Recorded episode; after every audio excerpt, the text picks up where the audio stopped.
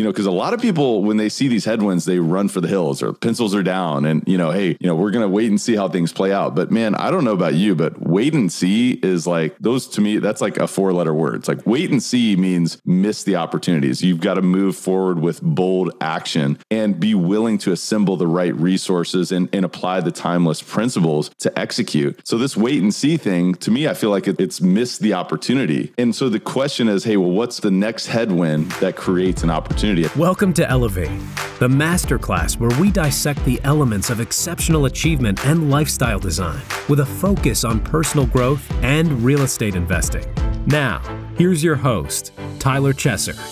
Elevate Nation, welcome back. This is Tyler Chesser. I'm so thankful to have you here. And oh, baby, does it feel good? We're back in a rhythm here. I mean, come on. It's been a bit, no doubt about it. But I'm super excited. I'm super thankful to be back with you. And uh, it was quite the uh, process here to get the team back in place, to get some processes back in place. And, and by the way, we're we're still optimizing some of these processes. We're still, you know, working through this. But I am committed to Elevate Nation. I'm committed to this process of bringing you tremendous value through this podcast. So I'm thankful, appreciative that you are here with me today. And we're going to bring tremendous value today. Let me just tell you, I have the great Devin Elder. I say that because he's a great human being. He's somebody who I admire, someone who is continuing to push the limits, continuing to grow, continuing to inspire and be a great leader, but also just a great human being, somebody who we all would want to aspire to be like individual discourse with other people. I mean, it's just somebody who I think you will come to really love. And uh, so I'm just super excited about this conversation. I'm super excited to bring you into this conversation. As you know, Elevate Podcast is all about mindset, mind expansion, and personal development for high performing real estate investors. I'm your host, Tyler Chesser, and I'm a professional real estate entrepreneur and investor. It is my job to decode the stories, habits, and multifaceted expertise of world class investors and other experts to help you elevate your performance and lifestyle. Are you ready to take it to another level? It is time. Let's raise the bar today. And I want to invite you to share this episode with a friend, share this podcast with a friend, because the only way that we can grow is through your introductions and through your seal of approval. So if you're enjoying Elevate, we just ask that you pay the fee. The fee is just to pay it forward. Share this episode with a friend. All you have to do is grab the link, share it on social media, send it in a text message, or even just mention it to someone else. Hey, go check out this podcast, Elevate Podcast with Tyler Chesser. I would be so grateful for that. I, I just really appreciate that. I also want to invite you to give us a rating and review. Those things are super important for us as we continue to grow. I'm going to continue to invest in you. I'm going to continue to invest in this community. And uh, I just I ask that you uh, you support us as well. And so thank you so much for listening. And let's dive in. I'm going to just do a real quick bio for Devin Elder, just so you know. But also, I'll mention that this is the second time Devin has been on the podcast. He was on episode 119, and the title of that episode is Building and Fostering Effective Teams with Devin Elder. And that's a great episode. Today's episode is so, so good. It's current and it's also timeless. There's a lot to be said about what we talked about today, not only in the current macroeconomic, microeconomic environment, wherever you find yourself, but there's a lot to be said about the applicable wisdom of today's discussion. Devin Elder is the founder and CEO of DJE Texas Management Group, a vertically integrated multifamily investment firm based in San Antonio, Texas. Since 2012, the firm has completed hundreds of successful investment projects, including many full cycle multifamily investments. Devin has been a principal in over 5,000 doors of multifamily. He is a helicopter pilot, podcast host, and the owner of a real estate consulting firm, a brokerage, and the DJE Foundation, a 501c3 nonprofit supporting disadvantaged children in Texas and the Philippines. So without further ado, please enjoy this fantastic, this phenomenal conversation with Devin Elder. Devin Elder, welcome back to Elevate, my friend. How you doing? Doing great, Tyler. Thanks for having me. It's uh, it's great to connect again. I think you said it's been a year and a half. It feels like a week and a half since we were on a podcast last, but good to see you again, man. It really does, man. It's so funny. Actually, when I was reflecting on that, I was like, dude, seriously? It's been 18 months? Like, that's unbelievable. Things move so fast. You know, it's interesting you say that because in real estate, you know, a lot of times, well, I know that myself, I've always been taught and, and learned over the years that, hey, this is a long game, man. This is a long game. You got to be patient. But to that point, it's like, but 18 months can go by like that. So, yeah, play the long game and let these years fly by like a fence post. And then you look back and you say, well, instead of saying, oh, man, man, I'm so sad that so much time has passed. It's like, oh, well, the compound effect is in. What do you think? Yeah, 100%. I mean, we talk about five year holds on multifamily, maybe three year holds, maybe longer. Three years is not a long time. And part of that is like the illusion of time with aging, right? I mean, I'm 44. One year is a certain percentage of my life. Whereas when you're 20, one year is a much bigger percentage of your life. So as you get older, the, the years go by faster, and that's part of it. But the old adage, right? You know, just buy real estate and wait, I think kind of always applies. Whatever the current micro or macro environment's doing, that adage still applies. Somebody, I don't know who said it, but somebody said the time's going to pass no matter what you do, right? Still going to pass. You're not changing that. You might as well uh, do what, you know, go for what you want because the you're going to be in that future position no matter what. So you might as well start teeing it up. Yeah. And it's a great reminder because sometimes we feel like, well, you know, our future goals are so far in the future. They're so long. It's like, well, yeah, want to have that long term mentality, but like, you know, I get this delayed gratification and all these kind of things. But, you know, what about securing sort of that win now? Or what about enjoying life now? But, you know, I think you can do both, in my opinion. But, you know, to your point about the illusion of time, I think that's a really interesting one. I was talking to a, a much older, I think this may have been my grandmother at one point in time. And she said, you know, the years fly by sometimes like fence posts. It's like, I can't believe it's another year. And she's like, every single year goes faster and faster and faster. It's like you're driving down a highway and you look at a fence post and it's like boom, boom, boom, boom, boom. But to your point, it's like, you know, the older you get, sort of your perception of that time. It's not like time has changed, it's perception. And so it kind of gives you a bit of a hint and a clue to say, all right, well, you know, patience is a virtue. And if we sort of plant that tree now, like the 20 years in the future is going to arrive quicker than we imagine. So that delayed gratification, it's something to say, well, you know, let's lean into that and let's trust this process. So that's good stuff, man. And I think, you know, one of the things that I wanted to do today was kind of zoom in on where we're at in the current environment, but also take a 50,000 foot view of how that plays into sort of the longer term horizon in terms of not only real estate investing, building teams, being an entrepreneur sort of in America, and how sort of the interrelated patterns across the world. You know, there's so many crazy things happening in this world. Of course, we've, in some ways, we've come out of a pandemic, right? Maybe we're still in it and to a certain regard. We've got inflation, historic inflation. We've got a war in Ukraine. We've got a lot of crazy stuff happening with, you know, political climate, uh, not only domestically in the US, but across the world. We got a lot of crazy things going on. So I'd love to hear from you, Devin. I mean, you know, sort of a, an industry veteran, you know, your read on the current macro environment as an investor, as a real estate entrepreneur, and then maybe taking a step back from there and sort of putting that into context to the larger viewpoint. So give me your thoughts. How are you reading everything right now? Yeah. So, you know, what we're doing right now today, and we're talking in Q3 of 2022. So we've seen kind of the COVID stuff, mostly get to the other side of that.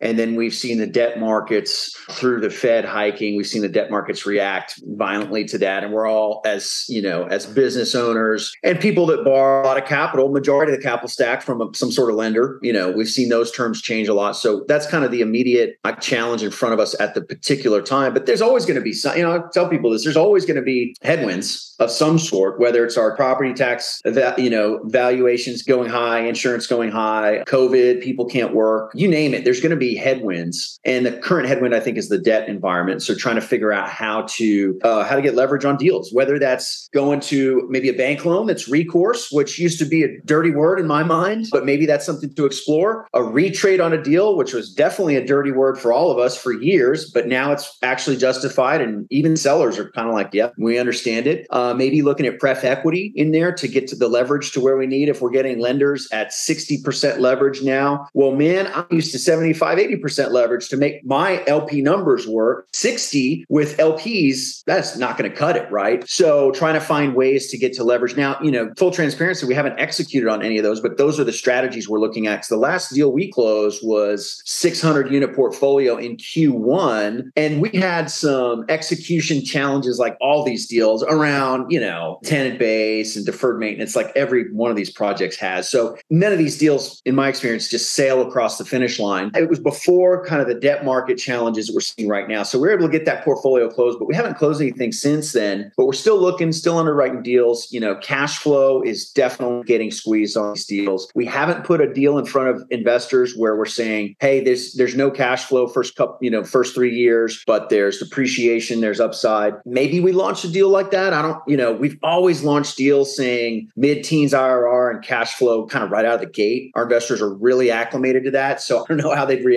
to, to a no cash flow deal, but all of these topics are on the table um, within our team. And I think what we talk about is, okay, we're going to keep pushing, keep making offers, keep trying to acquire because like we were talking about before, uh, we hit it kind of in the green room here. There's an opportunity on your basis right now that hasn't existed in a while. You know, we've seen runaway price appreciation and expectations for years now, years and years and years. I mean, even during the 2020 COVID hit where debt markets froze up, that was for like 60 days. And then it just came raging back. And with all this, uh, the Fed, you know, printing all this money, we saw massive asset appreciation and inflation. So there's an opportunity right now with your basis and to get in at 10 or 15 or greater percentage point off the ask. Uh, it's just, you know, how do you get the debt done? And I think that's the challenge. But we're always going to have headwinds. At the same time, we're always going to have tailwinds. Tailwinds right now, rent growth. Holy smokes. We talk about unprecedented inflation. Flip side of that coin is we've got unprecedented rent growth, right? Depending on the market that you're in, you might be seeing unprecedented population growth. We're seeing that in Texas. And certainly there's markets where that's the opposite. And you don't want to invest in those markets, right? You want to capture those people fleeing those markets. You want to be investing in a market, whether or not you live there, that is seeing, you know, the benefit of this population shift. So big tailwinds there on rent growth, population growth in certain certain MSAs. And then the underlying thing for us as a company is we're a real estate investment firm and people are going to need a place to lay their head at night. And that's been the thesis for all of us forever, right? You've got, you know, the announcement around the WeWork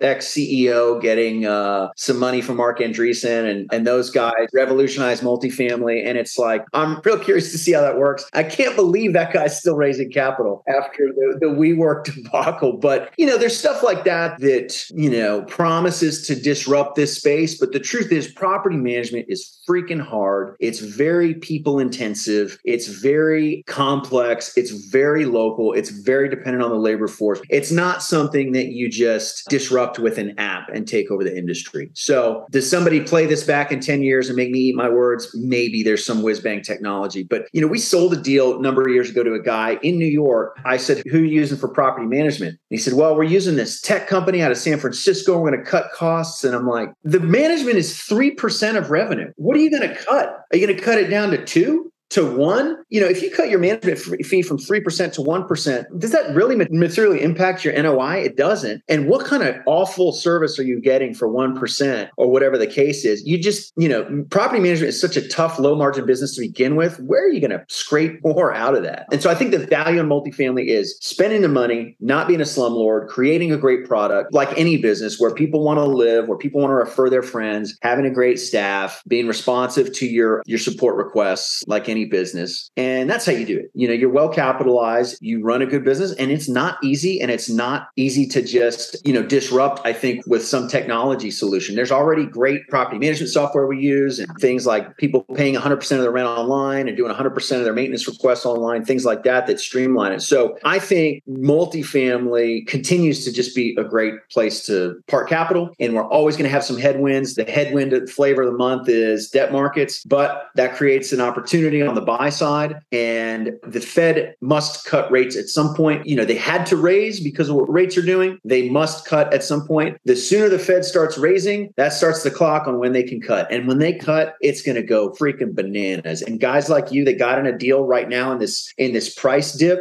are going to look real good in, in two years. I completely agree, man. I think about, you know, the interesting things about this entire business is that change is the only constant, right? There's always changing headwinds. There's also, you know, somewhat changing tailwinds, right? But it's always the principles, the foundational principles that are true for decades, for centuries, really. I mean, it's it's about, you know, doing the right thing. It's about not cutting corners. It's about evolving through change. It's about being adaptive. But also, you know, to your point, you know, you think about technology, which has been so disruptive on every industry across the world. Ultimately, I think one of the reasons why multifamily real estate makes so much sense as an investment is that it can't really f- completely be disrupted. I mean, you know, human beings, we need food, we need water, and we need this thing called shelter. And as an investment vehicle, that makes a lot of sense because, you know, you look at offices and a lot of people have gone hybrid or they've gone remote. And, you know, you think about the occupancy levels of, of offices in, you know, New York, San Francisco, or any major, you know, city across the world, you know, you're looking at occupancy rates tremendously lower than where they have been historically. And so obviously there's been a big disruption on that side of the fence. And can there be some disruption in the future that we would need to anticipate as operators? Sure, of course. What you're talking about in terms of that service that, you know, providing sort of services, whether it's maintenance, whether it's, you know, just questions from tenants or issues that people have, you know, for, for leasing or renewals or all of these different things that we deal with on a day to day basis, it's going to be very challenging to disrupt that with just some technological solution. Because I don't know about you, but when you go to a website and it's like, hey, you know, customer service can be reached via chat and it's like some bot, it's like AI. I mean, I'm sure AI is going to get smarter and smarter and smarter, but I don't know about you, man, but rarely do my problems get solved through that. It's like the people interaction, especially in this business where we are literally providing a roof over people's heads. That's the key. So I think it's, I do think it's really interesting. I read that article yesterday about Andreessen putting $350 million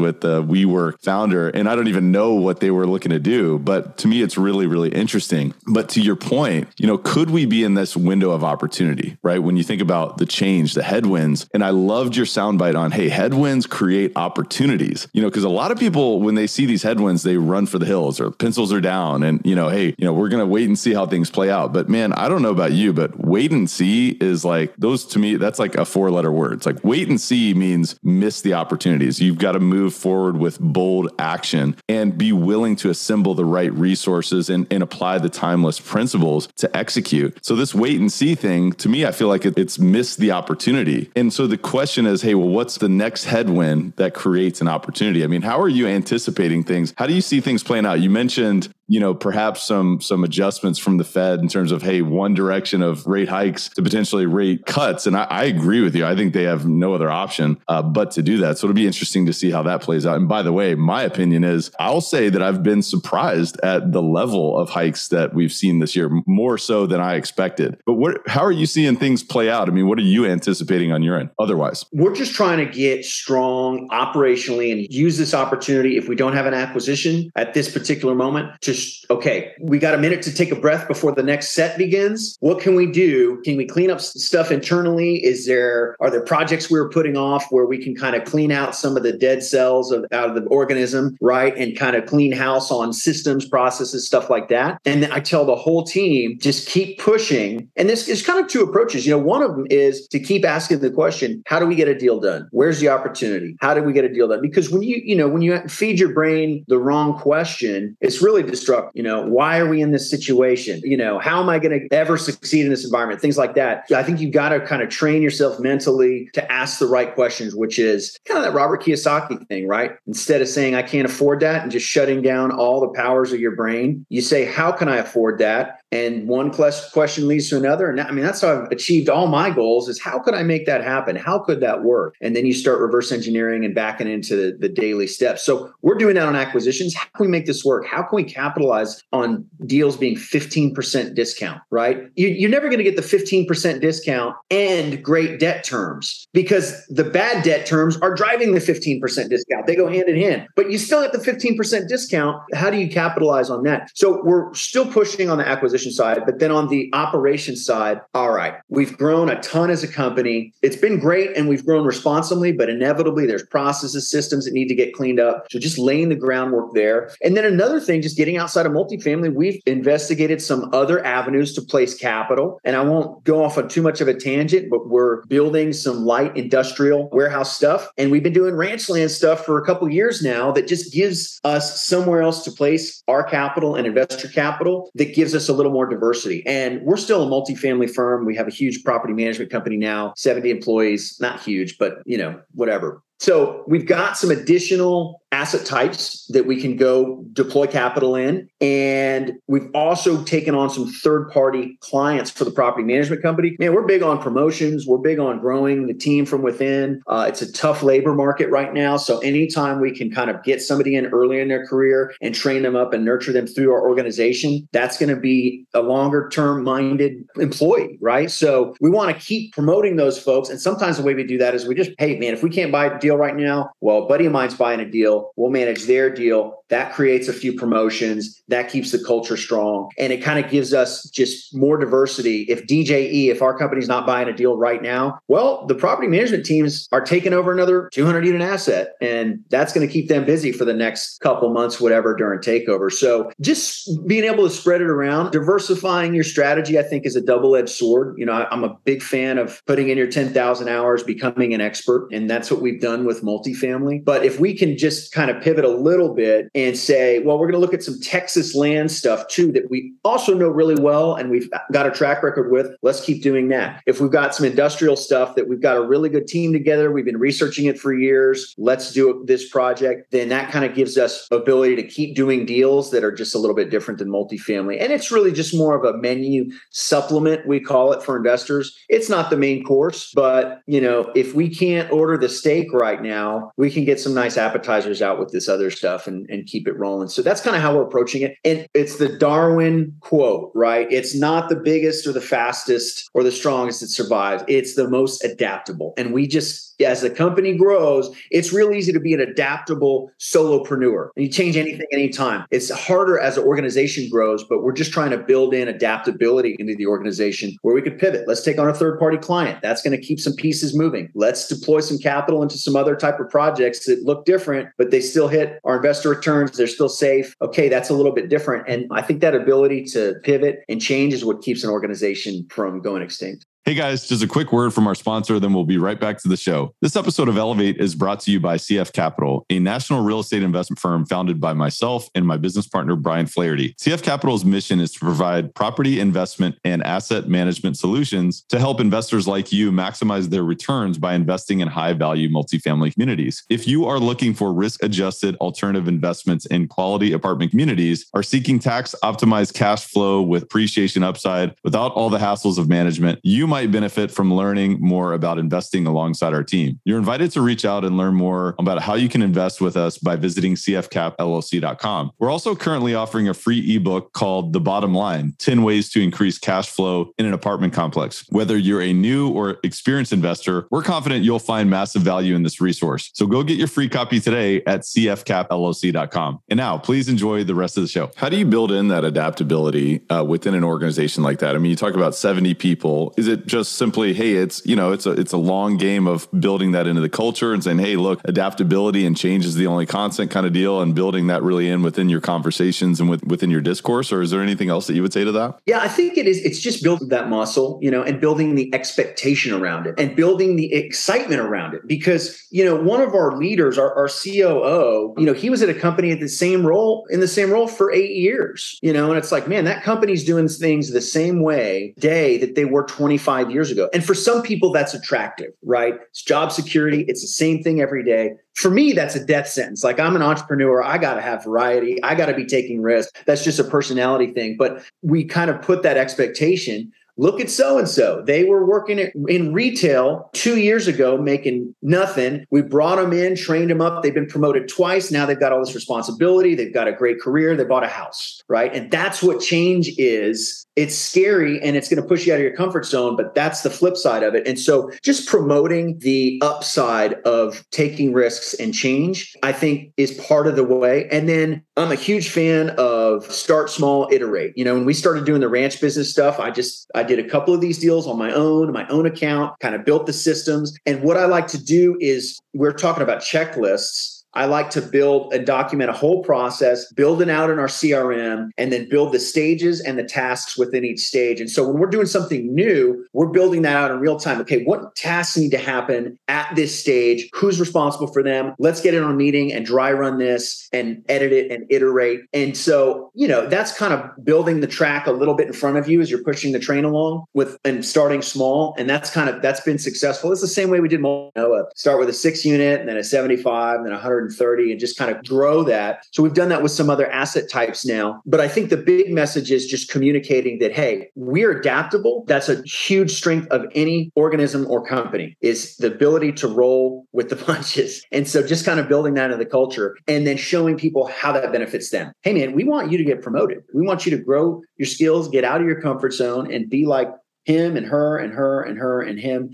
And, you know, we've had so many promotions that it just, there, it's so easy to point to the evidence. You know, we do these quarterly award ceremonies and we give away awards for, you know, highest NOI or most rehab units leased. We kind of have all these metrics. We give out awards for the teams and um, usually kick off those meetings saying, all right, we got 70 people in this room. Raise your hand if you've been hired or promoted in the last six months. And, you know, majority of the room's hands go up. And it's just like man okay there's evidence right there that we're a growing company we're hiring people then we're also promoting people. And so look people are always going to work in their self-interest. So if they see their counterpart or their old boss or whoever get promoted and now they bought a house and bought a nicer car it's like they're going to be pushing for that even if the requirement there is getting out of their comfort zone embracing change. And um, i love it. We had a meeting on a kickoff on a new type project and i said that the requirement for the meeting is that everybody must ask me a question on this deal because this is a new thing. So poke holes in it, ask questions, let's freaking beat it up and let's over communicate on this until we build a,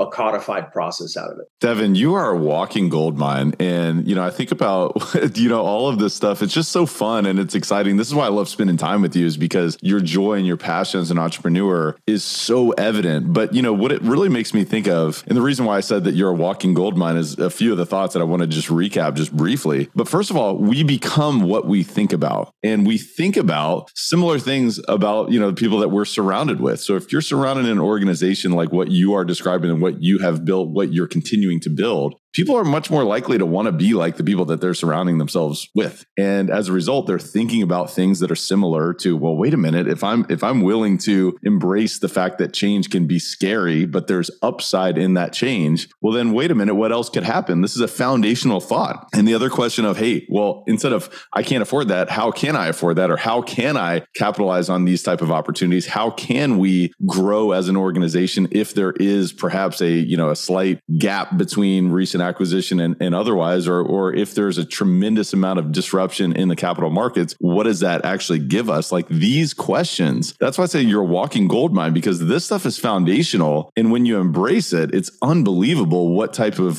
things that you receive as an organization. The other thing too that I just wanted to recap, you're just dropping these bombs like left and right. And like you don't, I don't even know if you even realize it anymore because it's so integrated with you, but like the 10,000 hours thing. I mean, you're talking about, hey, diversity is important, but also let's recognize that 10 10,000 hours in one area is what creates mastery. If you've read Outliers, Malcolm Gladwell talks about that and he gives many different examples as to why that's the case. And so I just think that that's, it's just so powerful, man. It's so interesting. It's so awesome to hear you talk about, hey, let's start small, let's iterate. And as you iterate, I mean, I think about Ray Dalio. I mean, you know, his, the principles sort of thought process of, hey, you know, it is about small failures. It's about bumping up on a failure. It's about pivoting and iterating and then going to the next failure, pivoting, iterating iterating, going to the next failure. And that's where growth really happens is through that. And so that's, it's not only individually, but also in an organization as a leader. I mean, these things are just gold, man. But one of the things that I understand about you is that you spend time, and I think it's twice a month with a private CEO advisory board. Is that something that's been helpful for you in sort of integrating what we were talking about here? Yeah, 100%. I mean, it's really a requirement, I think. There's two groups that I spend a lot of time with. And, you know, I always advocate that for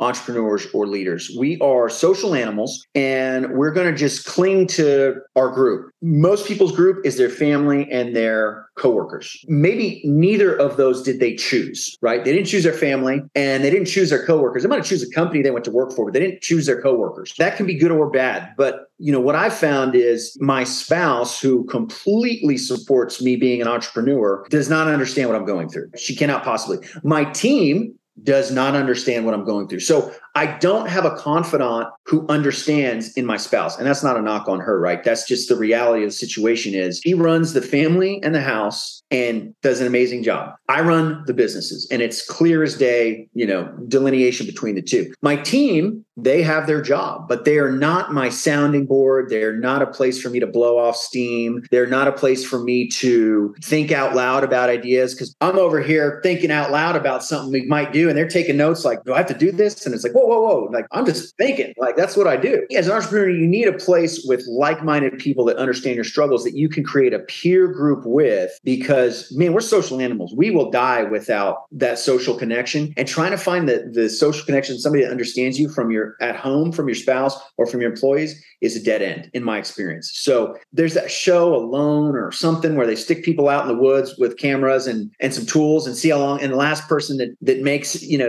gets out there wins 50 grand or something, they start to go crazy through lack of human interaction. I mean, we are just wired social animals. So you've got to plug yourself in with a peer group that understands exactly what you're going through. And I would put that honestly as the number one thing that's helped me succeed. There's lots of stuff. That's the number one thing. I've been a part of those groups for years and there's just, there's no substitute. Is that a local group? Is that a national? I mean, how are you guys getting together? What does it look like? Got two. One is a local local CEO group. We meet once a month as a group. There's about 15 of us, uh, CEOs from different industries, which is also really cool perspective. Uh, and then I meet once a month with a mentor who is a retired CEO of a big firm. Uh, we just met yesterday. There's you know kind of that component, and then I'm part of a different national group that's more of a men's group that uh, we get together for different stuff. You know, we just I just got back from Florida from a deep sea fishing trip with you know half a dozen of those guys, and that's not as as formal. Not like we sat around and and processed our issues, but you're hanging out six guys all day fishing, having a great time, and all of them are CEOs or run companies, and man, we just get each other. So in my mind, if you're going to do this, you're going to be an entrepreneur. They say it's it's lonely at the top or whatever. Yep, by default it is. You need to absolutely intentionally get around those groups. And does it cost money? Sure.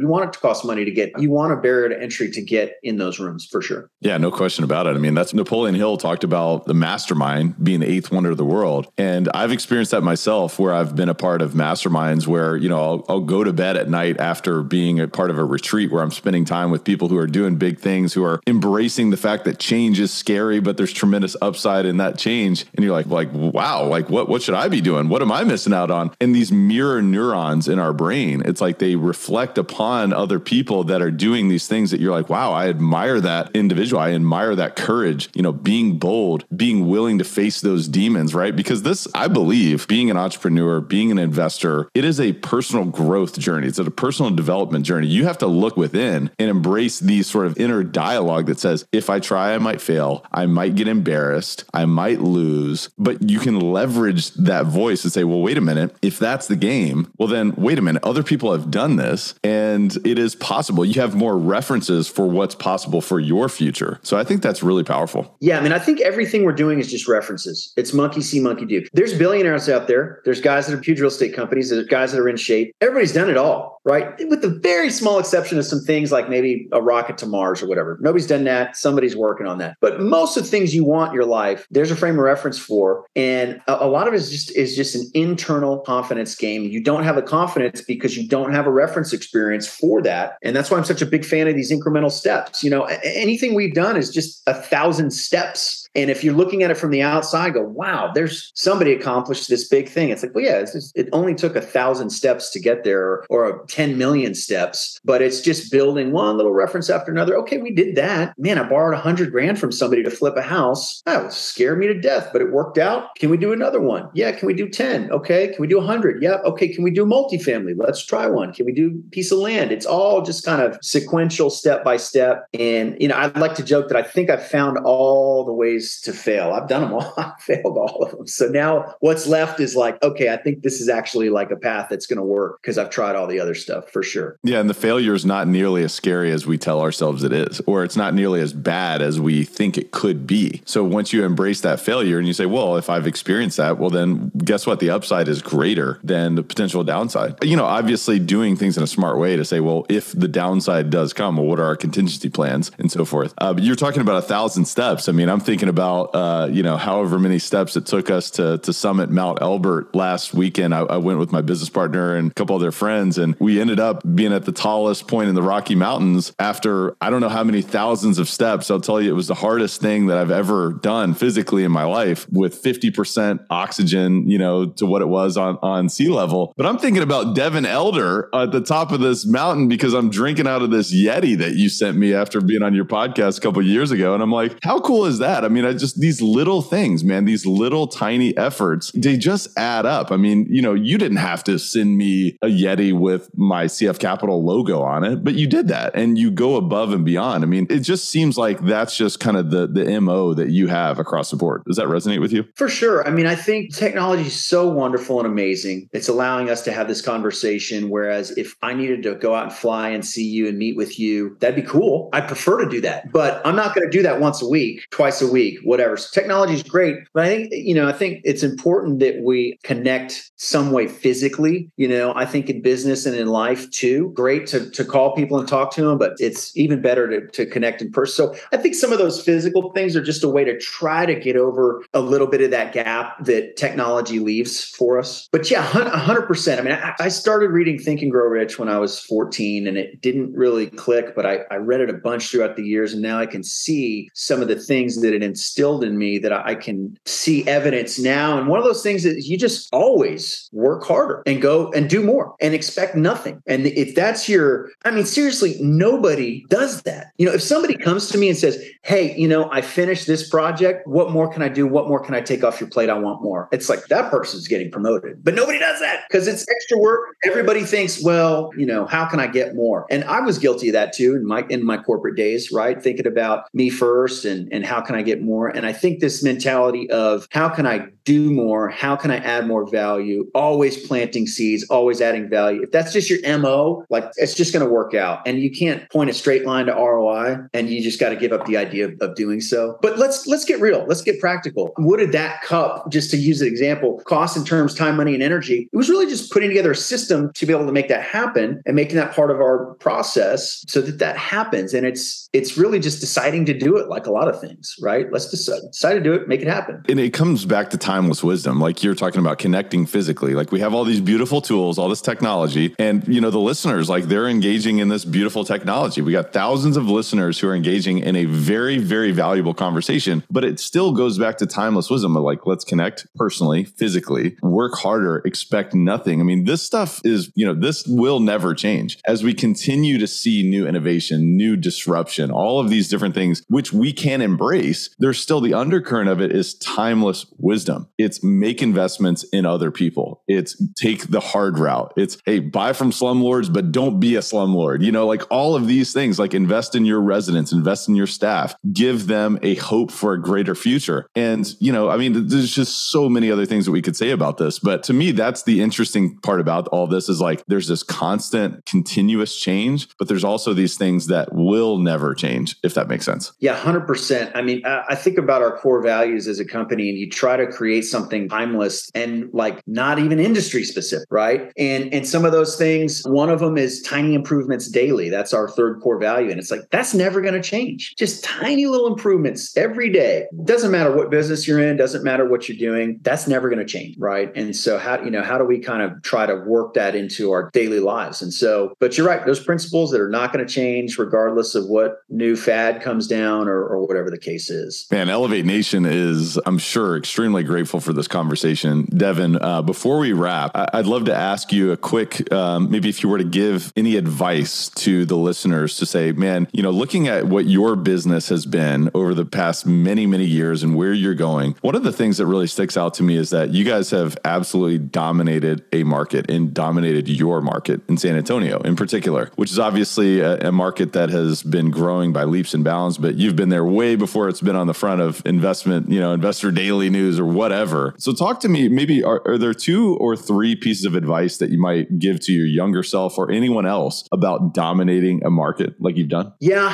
I mean, I'll just be frank. I think it comes down to when I was in the corporate world and trying to get promoted and stuff, and I would see guys that were gone from their family half the month, three weeks a month, you know, traveling. And whatever it was, I think, you know, my parents were divorced. And when I got married, I promised myself that I was going to set up a system and situation where we weren't going to get divorced. And part of that was like, I'm not going to be gone half the month. And honestly, that's the real answer of why we're not in 10 markets. Now, we may be at some point. Company's got a plane now. We've got a big company. We could send people out to do the stuff. We could acquire stuff in different markets and we may. But for the last 10 years that I've been in real estate, I didn't want to be gone from my family. So I mean, that's the answer for me personally, very personal answer. It's like, hey, man. And also, if we can continue to buy deals the pencil for our investors, why wouldn't we try to buy the deal next door, next door to that? And so that's been it so far. And honestly, it's just kind of dumb luck. I grew up in San Antonio. So, and I did not get real estate on my radar till I was in my 30s. You know, I didn't do my first rental house till I was in my mid 30s. So it wasn't like some master plan. You know, I think if you're young, listen to this, wanting to get the business, you know, do you move? If you're not in an ideal spot, heck yeah, man, take that freaking chance. Go do it, make it happen, especially while you're young. So, and I've got buddies that that's their story. You know, they moved to Dallas 15 years ago or whatever and made a killing, right? So I think you absolutely move where opportunity is if you're young and have the chance to do it. Me, I just happened to start investing in a market that I was already in and I didn't want to leave. And, and I just kept at it. I think that's were there other markets that, you know, were sexy this year and not so sexy the next year. You know, all these markets always kind of ebbing and flowing, and that's fine. You know, the deal in multifamily, we're looking for population growth and landlord friendly laws, you know, and if, and San Antonio's got those. And if that were to change, we would change with. How about that clue, though? I mean, ultimately, real estate is a vehicle for creating an outcome that you want in your life. And you started with the end in mind. I don't want to be all over the place so that I'm not present with my wife, my family. And you saw the other side of that. And you designed a business around that concept. You began with the end in mind. I mean, I think that is gold right there. And if we can all course correct and well, let's get back to that and say, well, you know, maybe we've done some things that haven't began with the end in mind. Well, let's make a course correction. Man, thank you for that. That is super, super valuable. As you have continued to stack on your prominence in that market, as you've continued to grow, and obviously you mentioned it's like, well, you're in a market that's very strong. Uh, so that has made a lot of sense and that has helped you begin with the end in mind and continue to stack on that. I mean, is there anything outside of maybe just sort of the basics of like, hey, you know, being present, being a group that executes, that does what they say they're going to do, that builds those relationships, that really invests in people, whether it's a local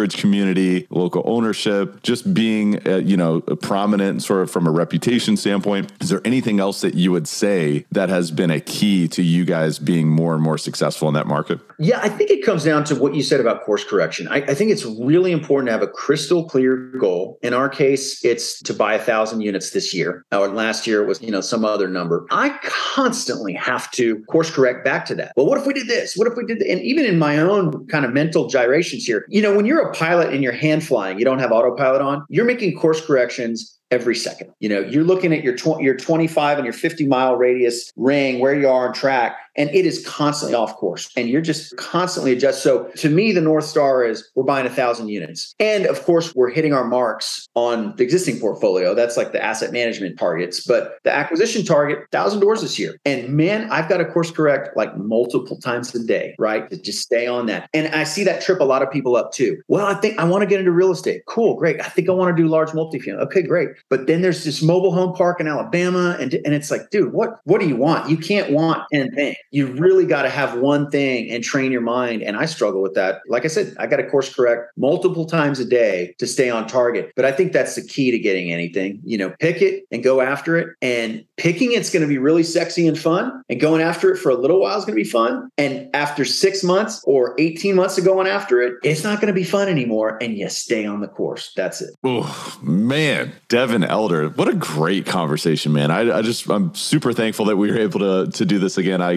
guarantee that we're going to do this third, fourth, fifth time, I'm sure, because I just have way too much fun having these conversations with you. Devin, tell the listeners where they can find you, where they can learn more about you. Website is the best spot, djetexas.com. That's Delta Juliet Echo Texas spelled out.com. We got podcasts, uh, the, the whole nine yards, but that's the catch all spot for it. Awesome, man. We'll, we will uh, put a link in the show notes as where the listeners can find you. Devin, until next time, my friend, thanks again for being on the show. Tyler, great seeing you, man. Congrats on all your successes here and look forward to catching up again. Thanks, buddy. Talk to you soon. Elevate Nation, Devin Elder bringing the heat as always. I'm just going to tell you right now, this guy is the real deal and he's as nice as they come. But man, his passion for being an entrepreneur, for building, for growing his team, for investing in real estate, it's it's just so pure and it's palpable. Uh, these are the type of people I love to spend time with. These are the type of people I love to bring to you. So I hope that you really enjoyed this half as much as I did because man, I'm I'm like amped. I'm ready to go. I think it's it's going to be a big day as a result of this conversation. But there is so much value. There's so much gold in this episode, and I'm not just saying that because man, there's there's little moments in this episode where it's like, wow, you need to pause that and really think about what he just said. We just packed in like a decade plus of wisdom in this business and, in many decades of trials and tribulations that Devin has gone through to be able to bring this type of wisdom to you today. So I think that this can be a game changer for you. So I want to encourage you to re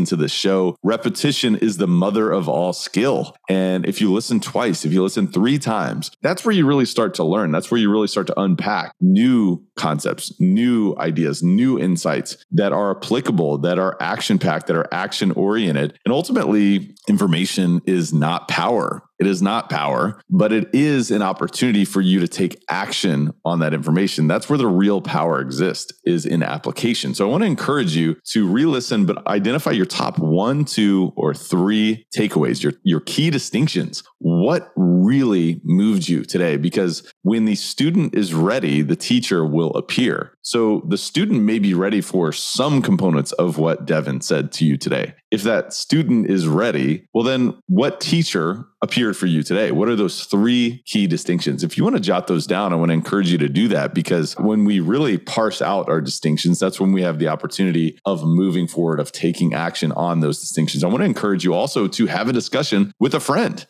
Meet with somebody, have coffee, say, you know what, I've been really have been thinking about these three things that I got from this podcast recently, and I'd love to hear your thoughts. Does it have something to do with being or, you know, maybe creating an advisory board yourself of other CEOs, of other entrepreneurs, of other investors? Or is it about finding one? Or is it about, hey, well, how can I get to those 10,000 hours? How can I embrace the change that is being presented to me now? Right. Because that change may be scary, but the upside is tremendous. I mean, there's just so many, I could go on and on and on, but what was it that you took away from this episode? Have a discussion and take massive action because clearly that's where the real gold lies and in taking massive action, applying what you learned today. So until next time, Elevate Nation, I just want to thank you so much for tuning in and we will see you next time. Thank you for listening to Elevate. If you enjoyed this episode, be sure to rate, review, subscribe, and pay it forward by sharing with a friend. Most importantly, take this opportunity to elevate your results by taking immediate action on what you learned. For more, visit elevatepod.com.